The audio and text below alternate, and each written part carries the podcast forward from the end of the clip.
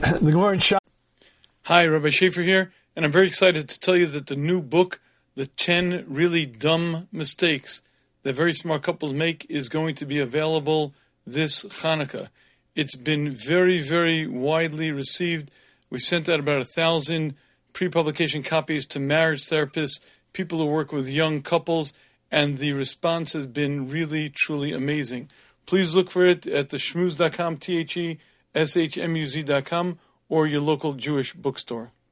Shabbos tells us, my Hanukkah, for what nace was Hanukkah created? Why did Chazal stipulate there should be a Yom Tov called Hanukkah?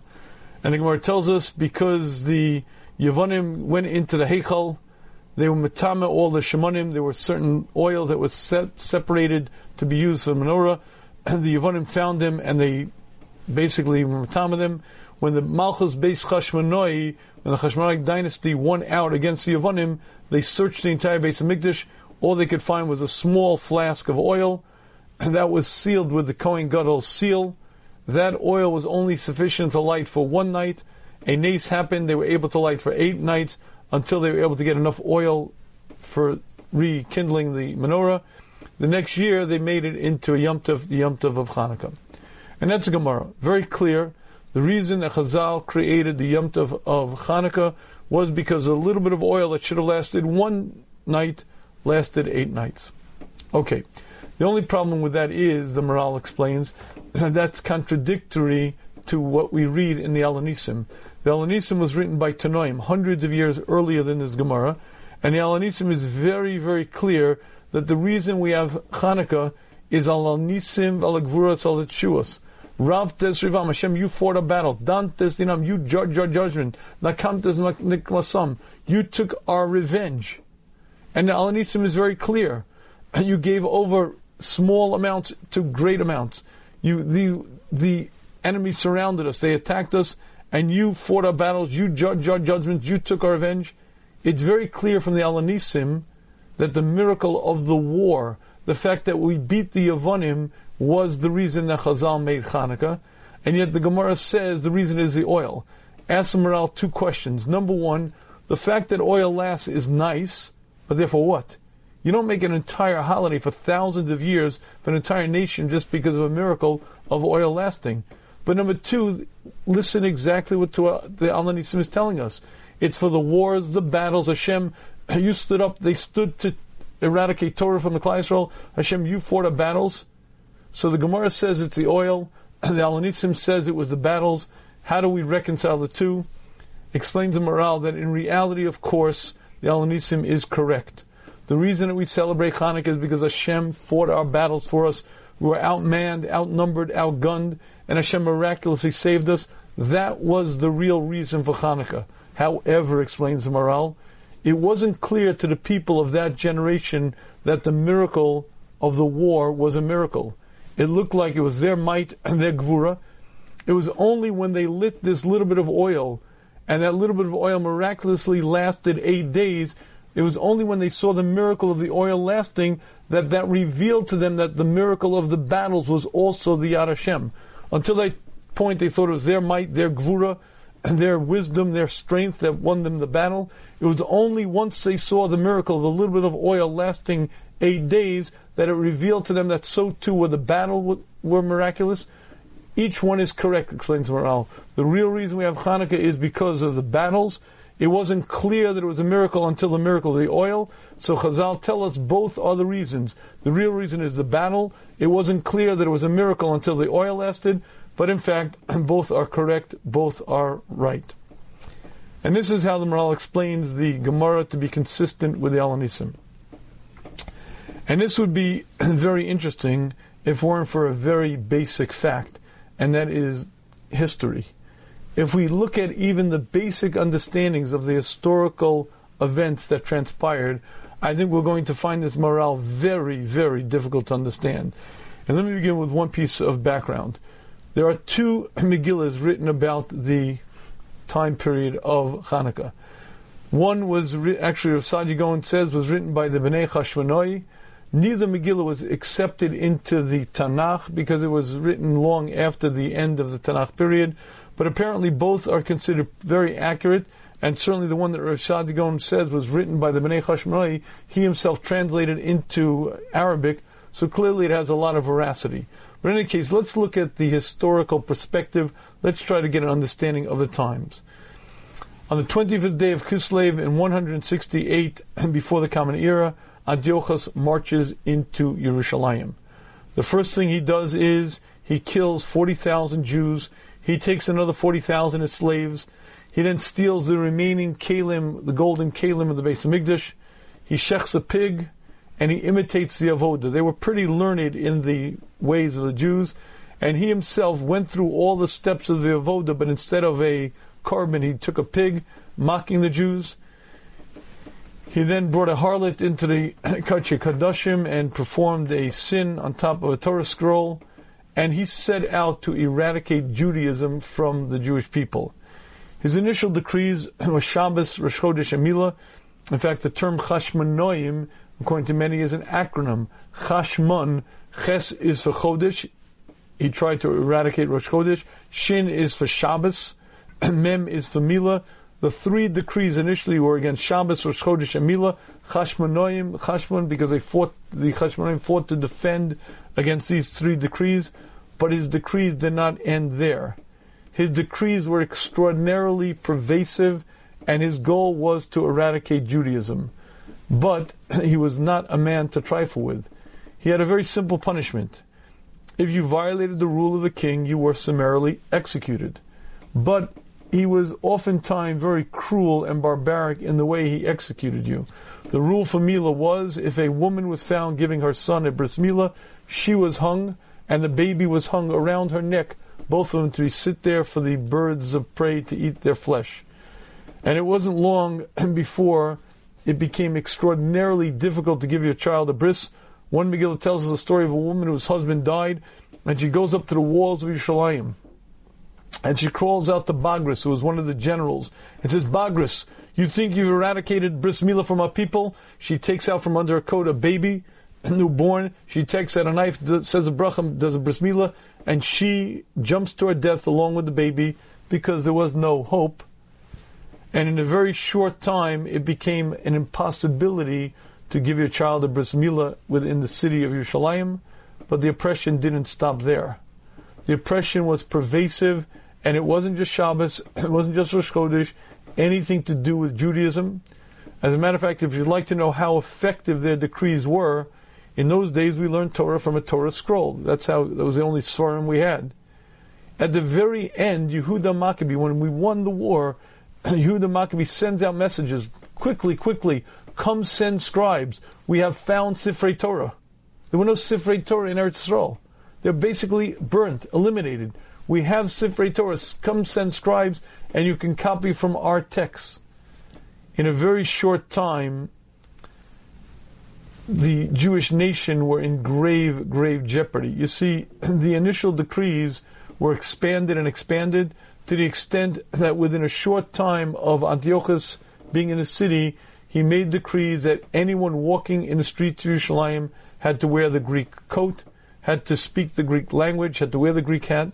Anyone who was seen walking in the streets looked like a Greek, spoke like a Greek, and acted like a Greek because in any way, if you acted like a Jew, you were executed. The land was desolate. He started in the big cities and then began spreading. And after a while, if you wanted to keep loyal to the Torah, you would flee. The only hope was to leave to the small provinces, to the mountains. If you were in a city in Eretz Yisrael, you could not keep the Torah. And if you'd like a perspective on how powerful Antiochus was, Let's focus on just some of what the time was like. The Ramban Chumash explains to us that this is the second Beis Hamikdash. The first Beis Hamikdash, we were autonomous, we were mighty. This is the second Beis Hamikdash, and there were three things missing from the second Beis Hamikdash that were in the first. The first is that during the second Beis Hamikdash, most Jews did not live in Eretz Yisrael. If, as a matter of fact, during this time period, there were cities in Alexandria, in Alexandria Egypt, there was shuls that were so large, the Gemara tells us they used to have flags in the front. To know when to answer Baruch Hu, to know when to answer Yeshmei Rabbah, they would raise a flag because the shuls were so large that you couldn't possibly hear on the back of the shul. Josephus estimates that during this time period there were at least a million Jews living in Alexandria, Egypt. Meaning to say, most Jews were not living the entire second base of Hamikdash in Eretz Yisrael. Number two, the divine presence was nowhere near as felt. You couldn't feel a Shekhinah anywhere near as much. But number three, even more significant, we were not an autonomous nation. During the entire second base of Hamikdash, we were under the rulership, we were a vassal nation to the ruling powers of the time. The first base of Hamikdash is destroyed. After close to the 70 years of Gullus, Esther, the Purim story, Esther has a son Dayavish. Dayavish is Jewish, and Dayavish allows the rebuilding of the second Beis Hamikdash. But it was under his permission, under Paras and Madai's provenience, that we were allowed to rebuild the Beis Hamikdash, and we remained under foreign entities, under foreign governments. We were a vassal state during that entire time period. And the Ramban explains that we were not independent. We didn't have our own armies. We never owned navies. We were a vassal state. We paid taxes. We obeyed their laws because we were not an independent nation.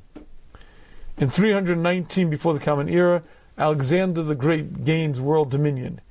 He was the single ruler of the entire earth, and clearly then at that point Eretz was under his providence. He was kindly to the Jews, he looked favorably, but within, in, in, in his time period, he began spreading the Greek culture. He died at a very young age, according to most historians, at the age of 33. he died, and he, his malucha, his monarchy, was split up amongst the four powers. Those four powers changed hands a number of times, and in 175 before the Common Era, Antiochus comes to power over that Greek, that part of the Greek dynasty, Yavan Syria dynasty. The Megillah describes that since the time of Alexander, there had never been such a powerful king. And clearly we paid taxes to Antiochus. we were vassal to him. He was the ruler. The Ramban explains that if it weren't for the Hashmonaim, Nishtacha Torah Yisrael, we didn't have our own army. The most powerful nation in the world at the time occupies our cities. They have powerful armies, they have powerful legions. We have nothing with which to fight. And more than that, for centuries we haven't been an independent nation. But if you'd like to know how bleak the situation is, there's one thing that makes it even more clear. Let's focus on the following fact. In 168 before the Common Era, Antiochus enters the city of Yerushalayim. Now that should make you wonder.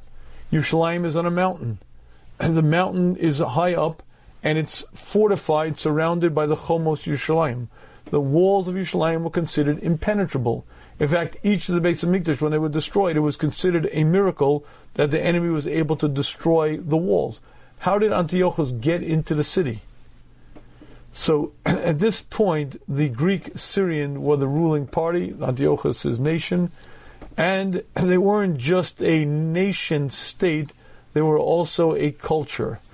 And we Jews, when we live amongst Goyim, oftentimes we look up to the Goyim, oftentimes we try to take on their ways. And the Greek represented the advances in society, the Greek represented the progressive ways, and many, many Jews wanted to be like the Greeks.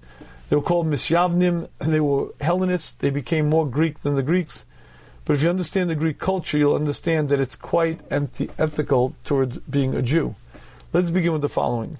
The Olympic Games. We know the Olympic Games are created after the Games in Athens, but the Olympic Games are but a mere representation. They're sports. A sports athlete in our day is a person. He may be an entertainer, may be highly skilled, but we understand what he is. In those days, the athletes and the gymnasium represented a culture.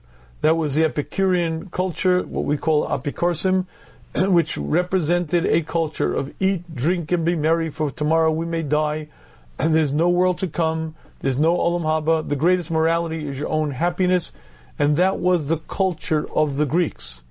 That Greek Syrian culture of Epicurean, eat, drink, and be merry, was what many, many Jews adopted, what many, many Jews wanted to be like. And you know all the Greek tricks, the vomitorium, where you'd eat, eat, eat, and then you couldn't eat anymore, so your party had to end, so you went to a place to return what you ate so you could continue partying. And the Greeks were famous for their various various activities. But one thing that's very interesting to note is that the Greeks would wrestle in their gymnasium, and that was one of their big events, but they'd wrestle naked. Now, the Jews had a great problem. You could wear the cloak of a Greek, you could learn the Greek language, you could talk like a Greek, but when you wrestle naked, you don't have an orla. You're clearly not a Greek. The Megillah explains to us that many Jews underwent a very painful procedure to stretch the skin so that it would look like they didn't have a bris milah. Ad Kach, they went to such an extent that they so much wanted to be more Greek than the Greeks that they adopted the ways, learned the culture, and wanted to be nothing but Greek. And they were at war with Torah, they were at war with the Chachamim, and if you'd like to know how bleak it was, the Megillah opens up that they offered a bribe you see, they wanted to rename Yerushalayim, they being the Hellenists, they being the Jews who were Misyavnim, who wanted to be more Greek than the Greek. They wanted to re- rename Yerushalayim Antioch, after Antiochus. And they paid a bribe. They offered 130 talents of silver for Antiochus to open a gymnasium in Yerushalayim. Now you may say, what's the big deal about opening a gymnasium? Maybe it's a YMCA. If you understand the Greek culture, it was the base of Arazara. That's where you served Mercury, Zeus, whatever your gods were. And they realized that Antiochus didn't dare do it because it would mean a war. They paid a bribe of 130 talents of silver. A talent is about 50 pounds. They paid a huge sum of money to pay for the soldiers that would have to protect this base mislak, this place of Odazara in Yerushalayim. And the Megillah opens up with the fact that that's what Antiochus did. He opened this base mislak and according to many sources, if you'd like to know how Antiochus entered the city of Yerushalayim, the Misyavnim, the Hellenists, opened the doors for him. They opened the doors for their hero to march in. And to give you a perspective on how bleak the situation really was, the Megillah shares with us an interesting story.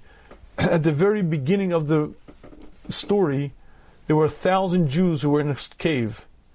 And the Yevonim, the Greek soldiers, found out about them, and they called into the Jews in the cave, Come out, drink our wines, eat our food, be one with us, and you'll live in peace. And it was a meeting amongst the Jews inside the cave. And they said, It's Shabbos now. If we're going to leave and fight, we're going to Mechal Shabbos. They sent out a message, We're not leaving. The Yevonim lit a fire at the mouth of the cave. They blew the smoke in, and a thousand men, women, and children were killed. When Antiochus heard about this, he was furious. They were armed. They outnumbered the Yevonim. Why didn't they go out and fight? And I heard of Shmuel Irons offer a possible explanation. Because Allah is Machal Shabbos now, because you'll keep many Shabbosim, that's why you're allowed to save a life. That's why you're allowed to fight. But they realize, yes, we're going to win now, but by next Shabbos or the Shabbos thereafter, we're going to either be killed or after Michal Shabbos, there was no point. They realized the situation was so black, so unlikely that they would su- succeed, that they felt they'd better off die innocent, and they were. Su- that's how they went to their death inside the cave. To understand how the revolt actually began, the Megillah explains to us that it wasn't a planned revolt. The way Antiochus planned the taking of Eretz Yisrael was city by city. After the cities were all taken, and then they would go into the small outer lying provinces. There was one province called Modayas, which is about 10 kilometers from Yerushalayim, and in that small little province lived the Kohen Gadol Matisho. Matisho had five sons. Yehuda was Bachar, Shimon, Elazar, Yochanan, and Yonasan. And when the Greek soldiers came to that area, they brought all the Jews to the center of town, and the Bekid, this officer was in charge, recognized Matasho as the Kohen Gadol, even though at that point he wasn't acting as the Kohen Gadol, even before because it was a bought position, but the Jews recognized him as such. And the Bekid calls out to Matasho, Matasho, you are the head priest. I want you to serve first. Serve our gods, drink our wine, eat our foods, and you'll ride on the king's horse. You'll be treated with great honor. As the Bekid, as the officer said those words, another Jew rushed forward and said, No, let me be the first one to serve your gods. Matishon, when he saw that, was so infuriated, he reached under his robe and took out a sword and stabbed that Jew. He then jumped to the Pakid. Then his brother, his sons ran out. They began slashing and killing. There weren't many soldiers there. And the five sons killed out all of the soldiers. And the rebellion began. But it wasn't a rebellion. Because they didn't plan this rebellion. And they didn't start a war. What they did was they fled to the mountains. There were five sons and one Kohen Gadol who just did something that was considered absolutely insane. They basically attacked the most powerful nation in the world with six people. And there was no army, there was no war. They escaped and they hid in the in the in the mountains. And if you'd like to know how the beginning process started, there weren't wars. Initially, the five sons would wait for the Yevonim soldiers to come through a mountain pass. They would jump on them and kill them, take their weapons, and slowly, slowly, guerrilla skirmishes, small little battles, but the word began spreading. The Kohen Gadol and his sons is in Yerushalayim, outside Yerushalayim, they're in the mountains, they're fighting, and some Jews began joining them, some Jews began joining them. For an entire year, there was not one battle between the Misyam, between the Yevonim and the Maccabim, because there was no Jewish army. But as the forces began gaining, Yehuda became the leader, and they began getting a reputation of being a powerful force to reckon with. And at that point, Antiochus decided that he's going to wage war against these Jews. And he sends his general Apollonius. Apollonius was a well known general, had won many wars for Antiochus, and he heads out with literally thousands of soldiers and this was the first battle that Yehuda Maccabee fought against this Apollonius. Apollonius lands on the shores of Eretz with thousands and thousands of foot soldiers, many, many cavalry, and Yehuda Maccabee and his men gathered against them, and clearly it was to be a rout. There was no way they'd win, but somehow it was that they won. Not only did the Jews won, Yehuda killed Apollonius, took his sword, and from that moment on, every battle he waged, he carried Apollonius' sword into battle. Now, at this point, Antiochus realized he had a problem on his hands because one of his main generals was just destroyed. they were outnumbered, but I mean, they were clearly routed. So he sends Siron. Siron was a Yavan general, and Siron decided he was going to take revenge by personally killing Yehuda. Now, you should know something interesting. We have a takana from the time of Moshe Rabbeinu that before going to war, the day before war, every Jewish soldier would fast. It was a day of tshuva, and they are preparing.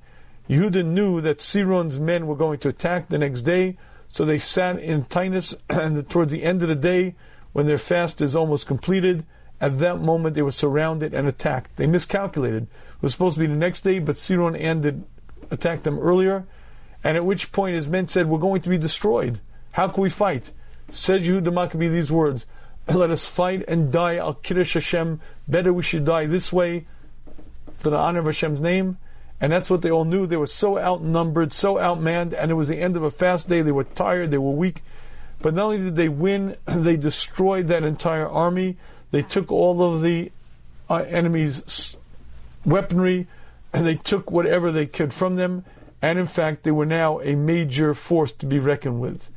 And at this point, Antiochus realized that he has a real problem on his hands because they were becoming a force that was known, that was recognized, and many Jews were now beginning to join them. So at this point, he sends Nicanor to Yerushalayim. Nicanor was a soldier, was a general in Antiochus' army. Nicanor lands on the shores of Eretz with 40,000 foot soldiers and 7,000 cavalry. But Nicanor wanted to ingratiate himself with Antiochus, and he told Antiochus he's going to solve the national debt. You see, a number of years earlier, in 199 before the Common Era, Rome and Yavan, the Greek dynasty, fought a war, and the Yavanim lost. And from that time on, there were two stipulations in the peace treaty. Number one, every year uh, the Yavanim nation would have to pay a tax to Rome of 2,000 talents of silver. Number two, they can never use battle elephants again in war. Nicanor said to Antiochus, Your Majesty, I know that it's soon time for you to pay the 2,000 talents of silver. I know his king's coffers are empty and you don't have the money to pay. I would like to take care of the problem. Allow me, Your Majesty, to solve the national debt. What was Nicanor's plan? He told all the slaves, merchants in the area, if you come with me to Israel, I'm going to sell to you slaves at an unprecedented low cost. I'm going to sell you a slave, a single slave for a talent of silver. You could buy 90 Jews for one talent of silver. And again, Nicanor's plan was to solve the debt. If you do the math, if he's selling 90 Jews for a talent of silver, he plans to take 180,000 Jews as slaves. He gathers all the slave merchants. They come with their money. They come with their bonds necessary to take the slaves into captivity. And they get on boats and they land on the shores of Eretz Yisrael. Now, at no point in the war did Yehuda Maccabee have more than 5,000 men in under his dominion. They land with 40,000 foot soldiers, 7,000 cavalry. Yehuda with his less than 5,000 men. And there's now going to be a war, and the results of the war are going to be catastrophic because 180,000 Jews are going to be sold into slavery. But here's a more frightening part. Nicanor landed with 40,000 men. But along the way to the battle, he picked up another 20,000 men, many of whom were Jews who were Misyavnim, who wanted to fight against the Torah loyalists. They waged the war, and not only did Yehuda and his men win, they killed 9,000 of Nicanor's soldiers, but as significantly, they captured the slave merchants and captured their money. Now Yehuda Maccabee had all the arms that he needed. He had all the money he needed to buy munitions and supplies and etc. And now he was a very, very powerful force to be reckoned with. For an entire year, there was no major battles because Antiochus realized the only way he could win would be a major decisive battle. And he was so desperate that he decided actually to break the second treaty with Rome. You see, when he sends his general Lysias out to conquer the Jews, he sends Lysias with 60,000 foot soldiers, again, about 7,000 cavalry, and an entire garrison of elephants. Now, an elephant is a huge, huge behemoth. If you've ever seen crowd police, when they'll show up with horses, a horse weighs 2,000 pounds. You could be the most powerful man in the world, you can't stand in front of a horse. A horse will plow through a row of men like it's nothing, but that's not an elephant. An elephant weighs upwards of 14,000 pounds, and there's no way a human being can stop it. There were no tanks, there were no aircraft. We're dealing with hand to hand combat. And when the Lysias lands on these shores with an entire garrison of elephants, everyone knew what the outcome would be. They would wrap these elephants, gird them in steel. They would give them grape rinds to eat, which made them somehow very angry. There'd be archers on top, and the elephants would charge through and break through all bounds. 60,000 infantry, 7,000 cavalry, entire garrison of elephants. They fight against the what's left of the Jewish nation. And one of the brothers, Shimon, becomes Shimon Memit Pilim. What Shimon would do is he would jump on the elephant, stab, jump out, jump from elephant to elephant, killing all the elephants. And not only did they win that war, they destroyed that na- they destroyed that army, sent Lysias running, and they killed almost every one of those elephants in battle. At the end of that battle, they went to find Shimon, and they couldn't find him. Unfortunately, he was killed. An elephant fell on him. But in fact, they won that war, and they routed the Yavanim and effectively kicked them out of Eretz Yisrael. That is the 25th day of Kislev in 165 BCE. On the 25th day of Kislev, 168 BCE, Antiochus entered Jerusalem. Three years later, on the 25th of Kislev, Yehuda Maccabee won the war, and it says to his men, Nale Yerushalayim, let us go up to Yerushalayim. And the victorious army began marching to Yerushalayim, and they got to the Kodesh, they got to the Beis Hamikdash, and as soon as they got there, they tore Kriya. Because the Beis Hamikdash was in shambles. Initially, it was great sport for Antiochus to do what he wanted to do there, but it was basically desolate. No one had been there for years. There was grass growing in the cracks. It was filthy. It was dirty. They tried beginning to clean up the chutzner, begin cleaning up the areas that they could. And in fact, the first menorah was made out of shpudim. There were no kalim left. They took metal rods and basically put together, fashioned a, a menorah. But all of the beauty of the world was gone. They tore Kriya because this was not the Beis Hamikdash that they had left three years earlier. So here's the question Is there a sane person who could have looked at that and said, Wow, I told you that? The power of the Jews. Look at the power of the Jews, how powerful they are. Is there a sane person who could watch Kohanim take a small band of men and win against the most powerful nation in the world and say it's not a miracle? But that's what the Maharal is saying. The Maharal says that if it weren't for the miracle of oil, the people there looked at the Jews and said, Yeah, you see that? I always told you, give a Jew a 22, bright boys, those good fighting men, Jewish army. The problem is, how could anyone say that? How could anyone think that? It's so miraculous, so beyond description. How could you or I think that? How could they have thought that? And I'd like to share with you that this is exactly what the Maharal is teaching us. From the vantage point of history, looking back, you see clearly who are the good guys, who are the bad guys, and you see the miracle of the time. But if you're living in the, the times, you're living in those days and ages, it's very, very difficult to see that clearly. And it looks like Yehuda Maccabi, they were fight, they were brave warriors. They fought the war. Okay, it was good, they, they had success, but it wasn't seen as a miracle. And it wasn't until they saw the little bit of oil that couldn't possibly last eight days that that revealed back to them the miracle of the battles, because until that point they felt it was their war, their fight, their might, and they didn't recognize it as a Nesa Hashem. And this would be a very difficult explanation. And you might say to me, it can't be if it weren't for the fact that you and I lived through about the same experience as described in the Megillah. About 50 years ago, the Jewish nation lived through a miracle of maybe far greater proportions and maybe far more of a revelation of Hashem's hand. And that is the Six Day War. If you understand what happened during the Six Day War, it's 1967. there were 3 million Jews living in Israel, surrounded by 100 million Arabs. But I'd like to you know, understand what that means. the land ratio of the Arabs versus the Jews was 650 to 1. Israel was a tiny little sliver of a nation, the size of New Jersey, not even the size of New Jersey, because it wasn't as large as it is now. But even more than that, the Arab nations were spending four times as much per year on armament, on equipment, on supplies, as were the Jews. Now we think of the Arabs as some hashish smoking, uh, turban wearing primitives. But I believe that's a very false un- misunderstanding. they were highly trained armies, the Egyptians, the Syrians, even the Jordanians. The USSR invested incredible amounts of time, resources, and money to train the Egyptians, to train, train the Syrians. As a matter of fact, Israel was afraid to shoot down a plane. Anytime an Egyptian plane came over Israeli airspace, Israel was afraid to shoot it down. Why? Because it might well be flown by a Russian Soviet army officer. You see, there were so many Soviet officers training the Egyptians, training the Syrians, and that Israel was afraid to shoot down planes because it might cause an international incident that a Soviet soldier has been killed over Israeli airspace.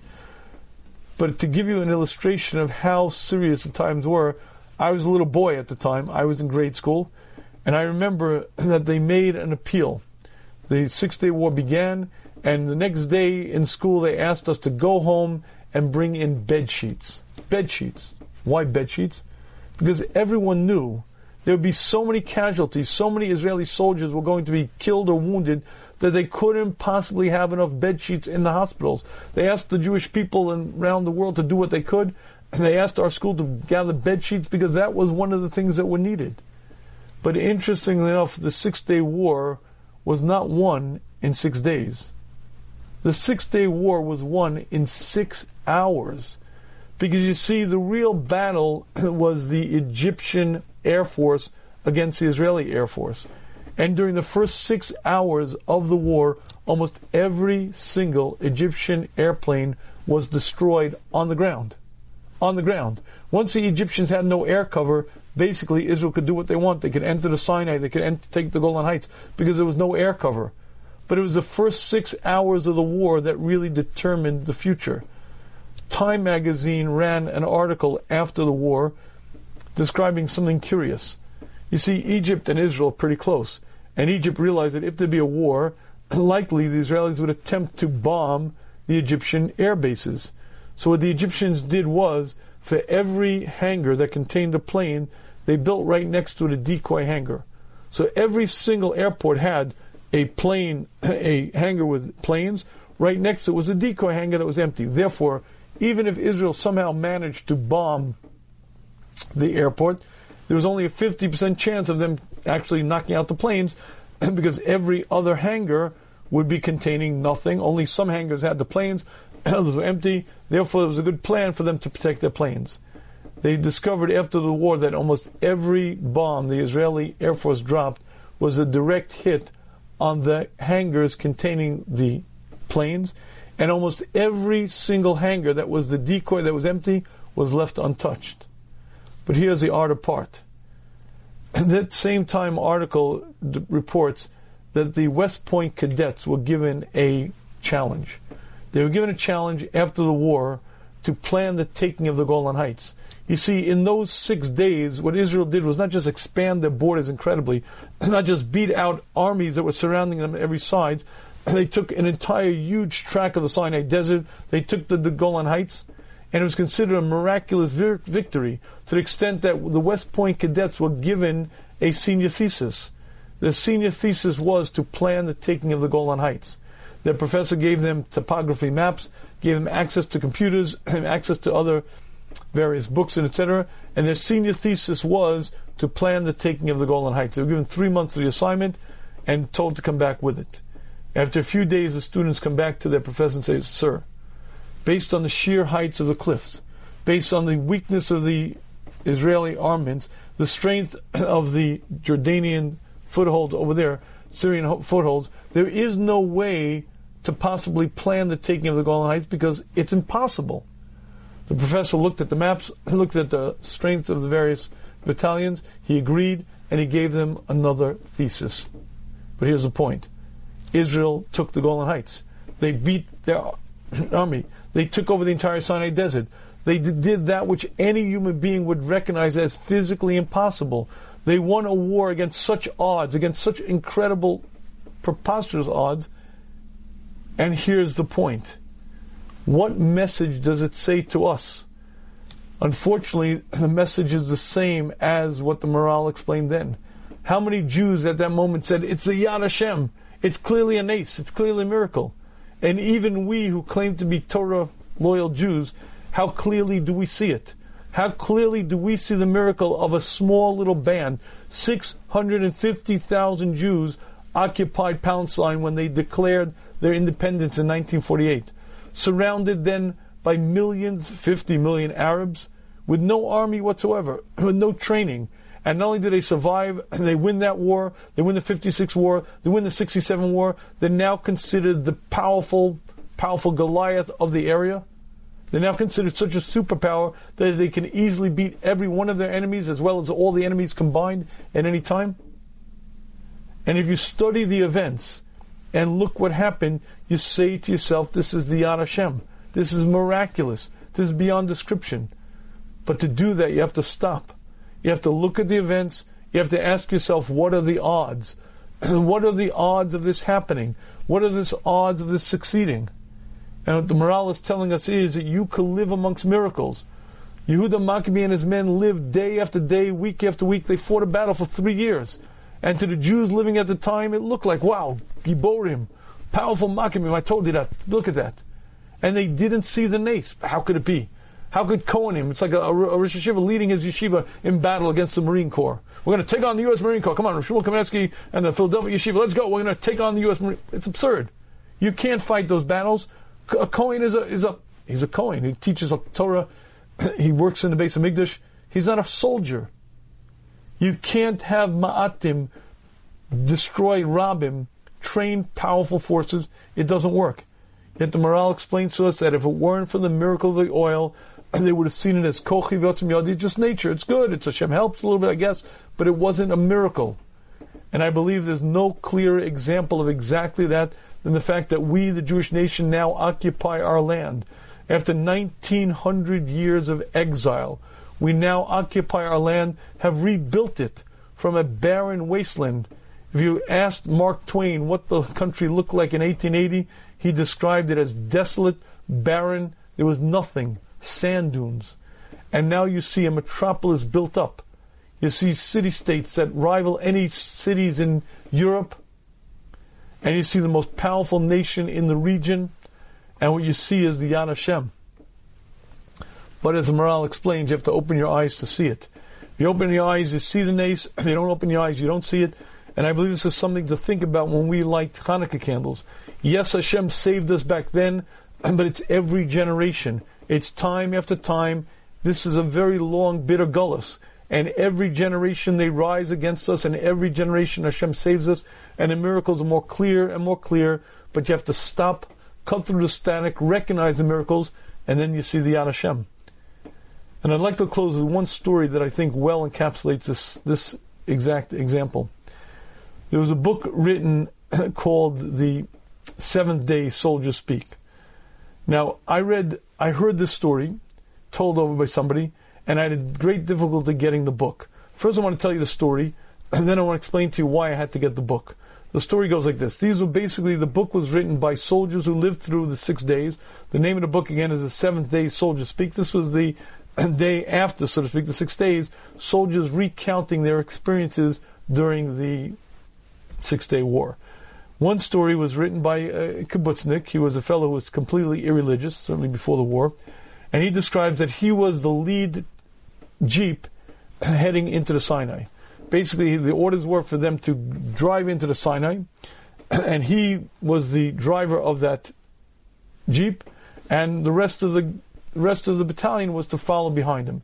In any case, he starts driving with four men with him along in the tank, I'm sorry, in the Jeep, and they're driving and they're driving. He's about 50 kilometers into the desert when he realizes that he's alone. You see, when you drive through sand, you're kicking up sand, there's no communication, you can't see. And he was 50 miles deep into the Sinai when he realized that there was nobody following him. He was just those four soldiers alone in the Sinai desert. And then they look up and they see that there were a few MiGs, a few Egyptian planes who had not been destroyed, and they were spotted and the Egyptian planes saw that there was an Israeli jeep driving through the desert. He says he stopped the tank. He told the men, run out. They ran into the sand. They all spread out, lie down face, full face in the sand.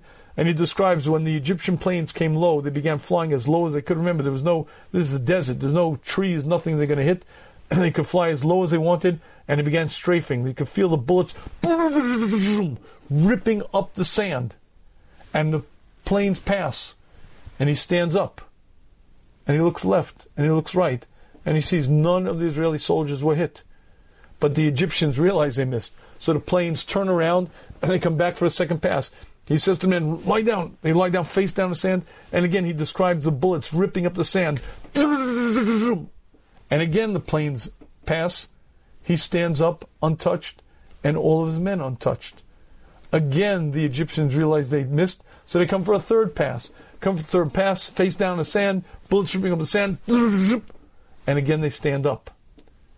But now the Egyptians realize that they had missed three times, and they were not going to take a fourth miss. He describes that on the fourth pass, the Egyptian planes dropped napalm. Napalm is a petroleum byproduct. It explodes into a fireball on impact. He describes the searing heat as the napalm exploded all around him and as the Egyptian planes passed, they suddenly they saw the Israeli jets were chasing them. The Egyptian planes ran out. He stood up and he looked at all of his soldiers, and every single one of them were not scratched, were not hurt. Now, when I heard someone tell this story, I said, I must get this book. I went on Amazon, used books. I couldn't get it. I couldn't get. Finally, I got the book. And when I read the book, I read it detail for detail, exactly as I said, as I told it to you.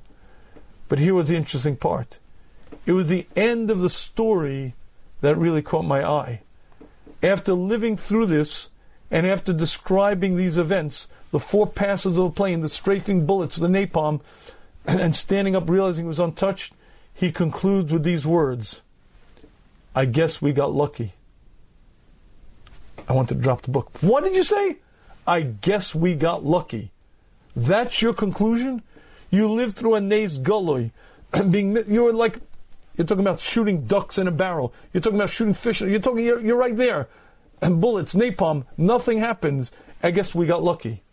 But the sad reality is that most Jews, most of our brethren, and I'm sorry to say even ourselves, we live through Nisim, we live through miracles, and we say, yeah, okay, it's nice, it's good, it's wonderful, you know. But do we see the Yad Hashem? And I think that's what the Maharal is saying to us. Unless you stop, unless you contemplate, unless you realize the incredible miracles, they'll pass right by you. You won't even understand it.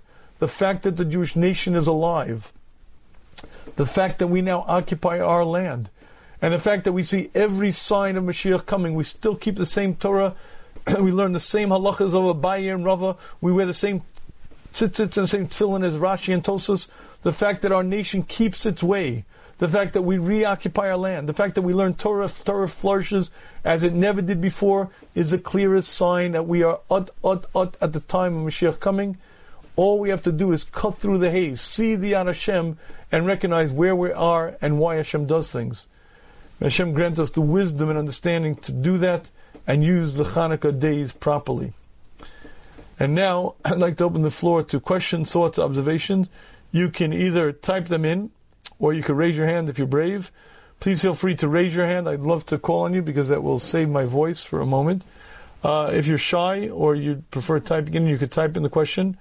Um, I also want to mention one more time so that I don't forget the 10 really dumb mistakes um, that very small couples make is in, is in print now. It's in the Seforim stores. It's also on the shmuz.com.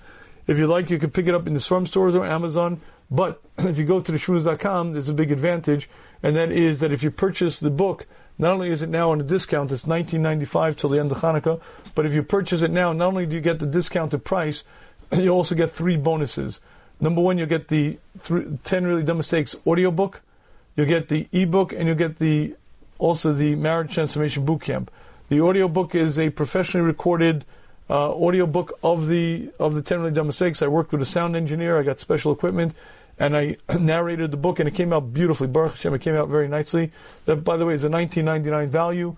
Um, you'll get that as a bonus. You'll get the ebook, which is you know you can read it on the, your Kindle or or whatever you read your whatever you read ebook, and you'll get the Marriage Transformation Bootcamp. Marriage Transformation Bootcamp is an online seminar, six-part online seminar that I gave a number of years ago.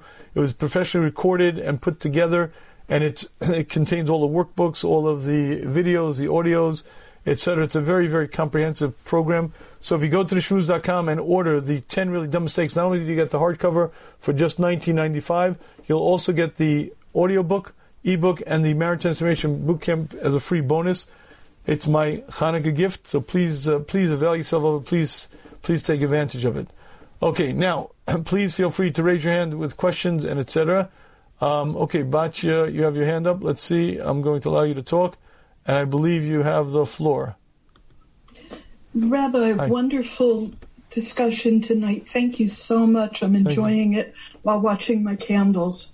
Thank so this this goes back to to your book. So um, I have a son who is dating long term. Um, it's not a long term relationship. It's been a couple of a couple of months, and they live in uh, different cities.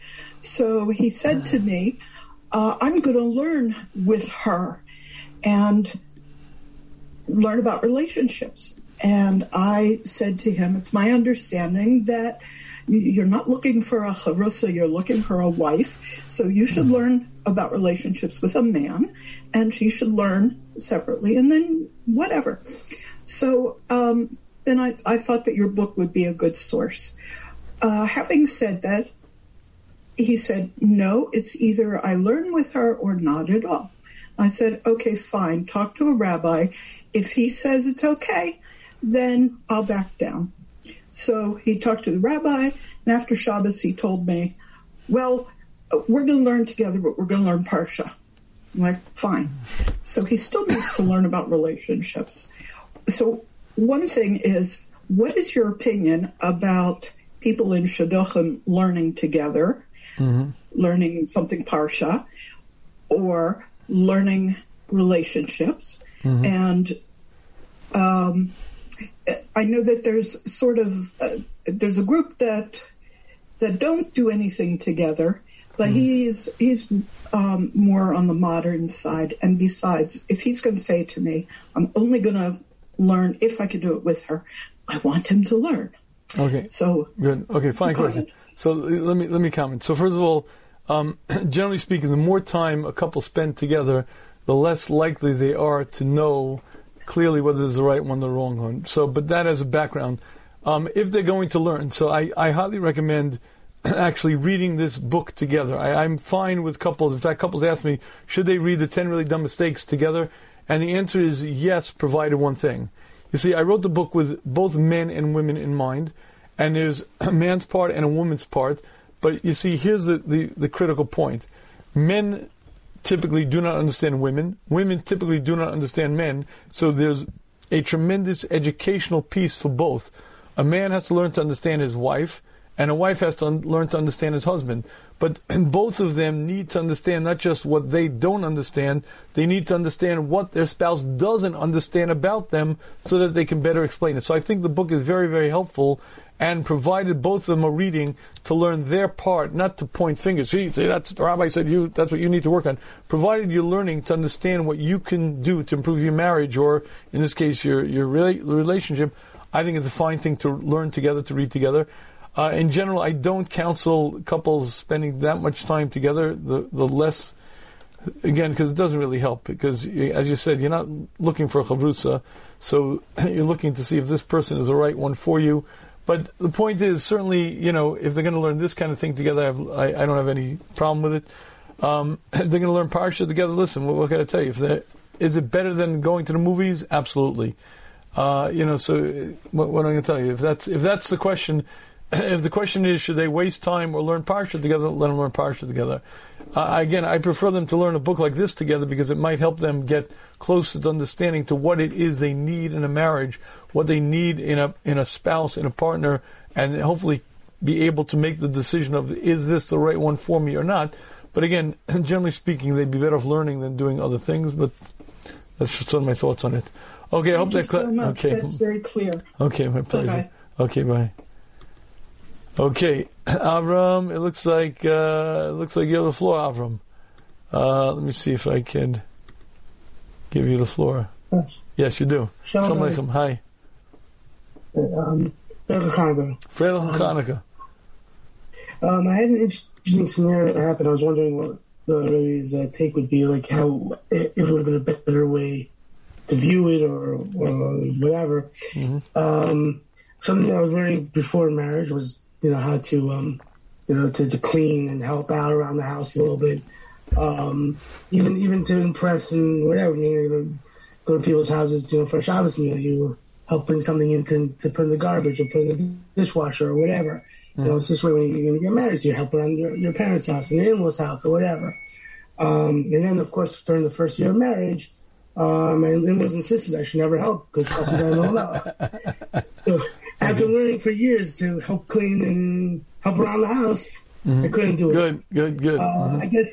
I guess I guess I guess we're both speaking two separate languages, and you know, of course, it became a little irritating at times. I was wondering what would be like a different perspective, I guess, when such a scenario would come up.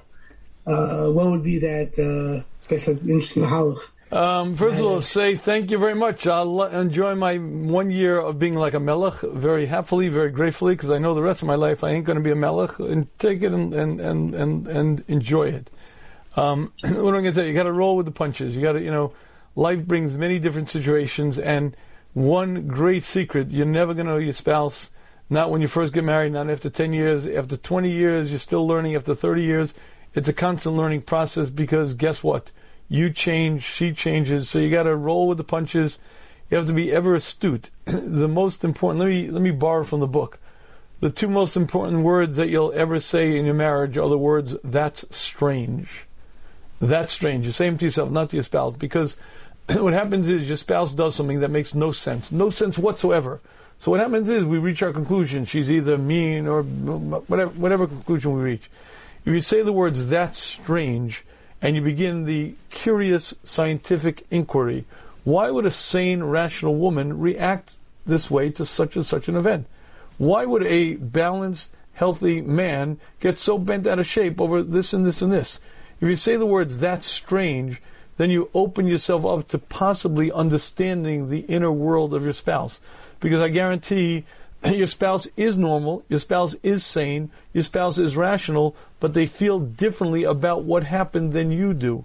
And every time we get into a fight with our spouse, it's always because I assume that my experience defines reality. My spouse thinks as I do, my spouse feels as I do, and therefore what she's doing is absolutely irrational, absolutely makes no sense. She's flighty, she's whatever, and we use our, we demonize, we use our entire vocabulary to create this monster. And what happens is we fundamentally misunderstand our spouse.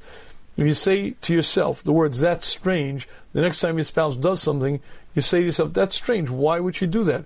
Let me try to understand. Let me better understand why does this bother her? Why? And by the way, a lot of times if you ask the questions in that way, you know, I really, I, I see you're upset.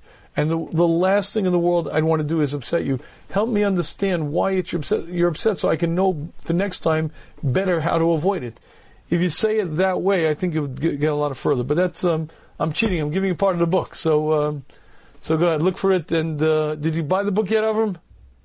I got the pre-publication. Okay. Did you read it through? Not yet, not fully yet. Ah, when did you get? I'm not going to ask when you got it. You got the pre-publication last week, so you have time. Okay, till next week. Okay. Hey, can I ask a question on the parsha? Uh, have, let me hold because I have another question I want to take. So maybe you send me it by email if you can, because uh, if possible. All right. Okay. Okay. Very good. Okay, shkach. Okay, someone typed in a question that I, I actually want to address. Um, Uh, how could one, how can a man know where to draw the line between derech eretz and stubbornness when it comes to pursuing a shidduch with a woman he thinks is bashert? Especially if one person owns their mistakes and tries to change, but the other shuts down and refuses to communicate. this is a shidduch where marriage was already discussed and seemed very close, but been paused after one disagreement. Okay, now, let me be very blunt. Many times people make mistakes. They make mistakes before they're married, they make mistakes after they're married. It could be that this person is making a major mistake, and it certainly sounds that way. You know, people, certainly women may re- overreact. They assume, oy if we got into a disagreement, that means our entire marriage is going to be fighting and screaming and yelling. And they don't realize that in the best of marriages, unfortunately, there are hurt feelings. Sometimes there are voices that are raised, but there's always going to be stuff going on. Gonna, it just I don't think a marriage exists that doesn't have stuff that doesn't have. I hate to say the word fighting, and you know, the the strength of your marriage is not based on whether you never fight or even if you hardly ever fight. It's are you able to repair and move on, improve and grow. And most couples fight on a you know hopefully not so regular basis, but it's part of the reality because in the thick and thin of life, it's very hard for me not to step on my spouse's toes. We're of different genders I don't know what her sensitivities are. And certainly in the beginning, you're going to do things that are hurtful to your spouse, certainly without meaning it, and certainly without intending it, but it just, it happens. And oftentimes things escalate, and before you know it, there's words being said, things being and things happen. Now, if you've never been married before, you're shocked the first time you get into a fight. Oh my goodness, that means we're heading to a divorce. A young couple gets into a fight, and they're not heading to a divorce. They have to learn how to repair the rift, they have to learn how to understand each other better and as long as they repair the rift, things go on and they can have a beautiful marriage. And there are couples, especially in the beginning, number of years, who have tough times getting used to each other because getting married is not just a uh, intuitive sort of you get married and everything's fine.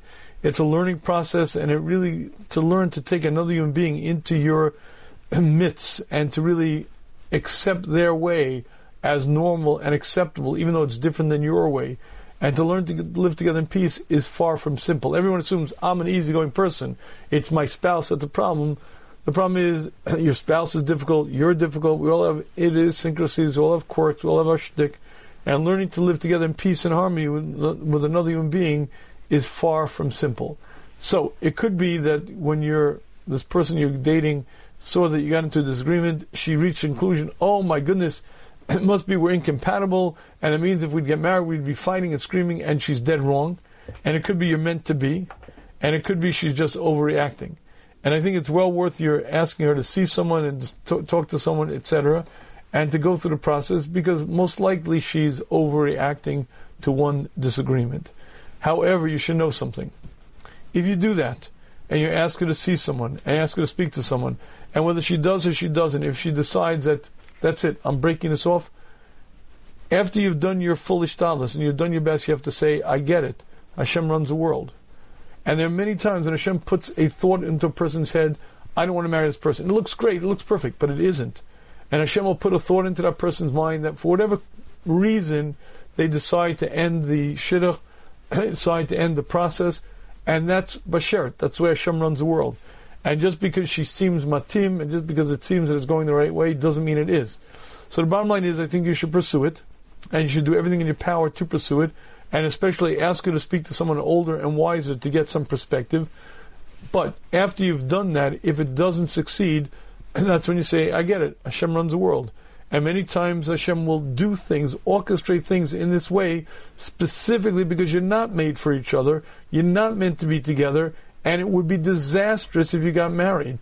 By the way, how many times you see Chassan and Kala so infatuated, so f- infatuated, and then they get married and there's fighting and screaming and yelling and Hashem Yirachem. So don't always assume just because it looks good it is good. Again, oh, I, I agree with you. Your shtadla should be to get it to talk to someone because this is probably normal and it's probably just expected and it's not a big deal. But if at the end of your attempts, your serious attempts to do that, if in fact she doesn't come around, then again I think you just accept the fact that this is Hashem's will, and uh, and this is the situation. Uh, okay, let me take one other question here. Given the distressing political situation in Eretz Yisrael, is there anything we can do, or do we continue to learn Torah, do chesed, grow, etc.? Because those are our marching orders. So the answer is, if you are in a position to do something, you absolutely should do something. Get the joke? We can't do anything. If you're if you're a member of the Knesset, if you're a senator, if you're a con- you can do something. But anyone else, what are you going to do? Uh, you can vote, and you should vote, and you should do what you can. And, and but what am I? You and I, what are we going to do? So we read the newspaper, then we should. You have to pay attention to what's going on. but at the end of the day, it's Hashem's world. Hashem runs the world. Our job is to use the world in the ways of the world. If you're in a position of power and influence, you should use your power and influence. But for the vast majority of us citizens, we're not in positions of power. We're not in positions of influence. We're supposed to know that Hashem runs the world. We do what we can. We do what we're supposed to do. But we know that it's still God's world. Even after all we've been through, even after almost 2,000 years of exile, Hashem still orchestrates the world. Hashem still protects us. Hashem still delivers these very frightening moments where it looks like it's the end, it's the end, it's the end, and suddenly there's a, it doesn't end, and the bright lights come on, and gone is Antiochus, gone is Haman, gone is Paro, gone is every enemy who tried to kill us. So, you know, again, if you're in position of power and influence, exercise that. If not, do what you can do. Mostly what you can do, dominate, etc. Okay. Um, uh, in answer to this question, any advice on how to ask her to see someone? Ask her to see someone. Tell her to read the book. The 10 really dumb mistakes that very smart couples make. By the way, I guarantee, whether you're married or not married, if you read this book, you will have a different understanding of marriage. How do I know this? Because I spent 10, almost 15 years working with hundreds and hundreds of couples. You know, I got married like everybody else got married. I was a yeshiva bachur. I thought I was a fine yeshiva bachur. And because I had a chinuch in Musar, I knew everything that I needed to know about marriage. I was an expert on marriage. And then I got married. And I discovered I knew nothing. Zero. Ephes. Now, Baruch Hashem, we have a great marriage, etc. But I didn't know much about marriage. I, you know, if something bothered my wife, I tried to work on it. If something she did bother me, she tried, and we, everything was fine and well. But once I started, you know, through the shmuz, I began working with couples, and couples began coming to me with their problems and troubles. And then I began seeing that there's really an awful lot of things that you and I don't know about marriage. And I began reading. I read pretty much every popular secular marriage book that's out there. I read countless numbers of Chazal, the various uh, kuntrasim for, for Chasanim I spoke to, Rabbanim I spoke to marriage, marriage counselors. And after counseling literally hundreds and hundreds of couples over a course of 10 to 15 years, I put together what I think is an approach to marriage what a marriage needs, what a relationship needs, understanding gender differences, understanding the tools that bond, understanding what's needed. And I put it together, and it took me a fortune of time. To be honest with you, I finished writing this book eight years ago, but it wasn't the same book that I that I rewrote now, and it's a much much better book. I highly recommend that you pick up this book and ask your kala to or this person you're going out with to, to read it as well. And I have a feeling when she reads it, she'll have a totally different understanding of marriage, and that alone may may help. So ask her to see someone. If not, at least ask her to read the book. It'll be good for education, you know, in general. Again, to get the book, it's on the shmuz.com. You can get it in the in any of the Swarm stores. You can get it on Amazon. But again, if you buy it now on shmuz.com, it's on sale at 19.95. And in addition to which, you get the three bonuses. You get the audiobook, you get the ebook, and you get the Marriage Transformation Boot Camp as a free bonus. It's on for till the end of Hanukkah, maybe slightly after. I'm not sure, but in any case, I please go to shmuz.com, t-h-e-s-h-m-u-z.com. You'll see a banner on top. Click on it, and then you'll be able to not just purchase the book for 19.95. That, by the way, that's including shipping, free shipping. So the book will be just 19.95, including free shipping. Plus, you get the free, th- the three free bonuses. You get the audiobook, the ebook, as well as the Marriage Transformation Boot Camp. I urge you, please, uh, please go to the shmuz.com. Please look it up. Um, and I wish you much atzlacha, freilich, and. Hope you have a good Shabbos and see you next week. Thank you.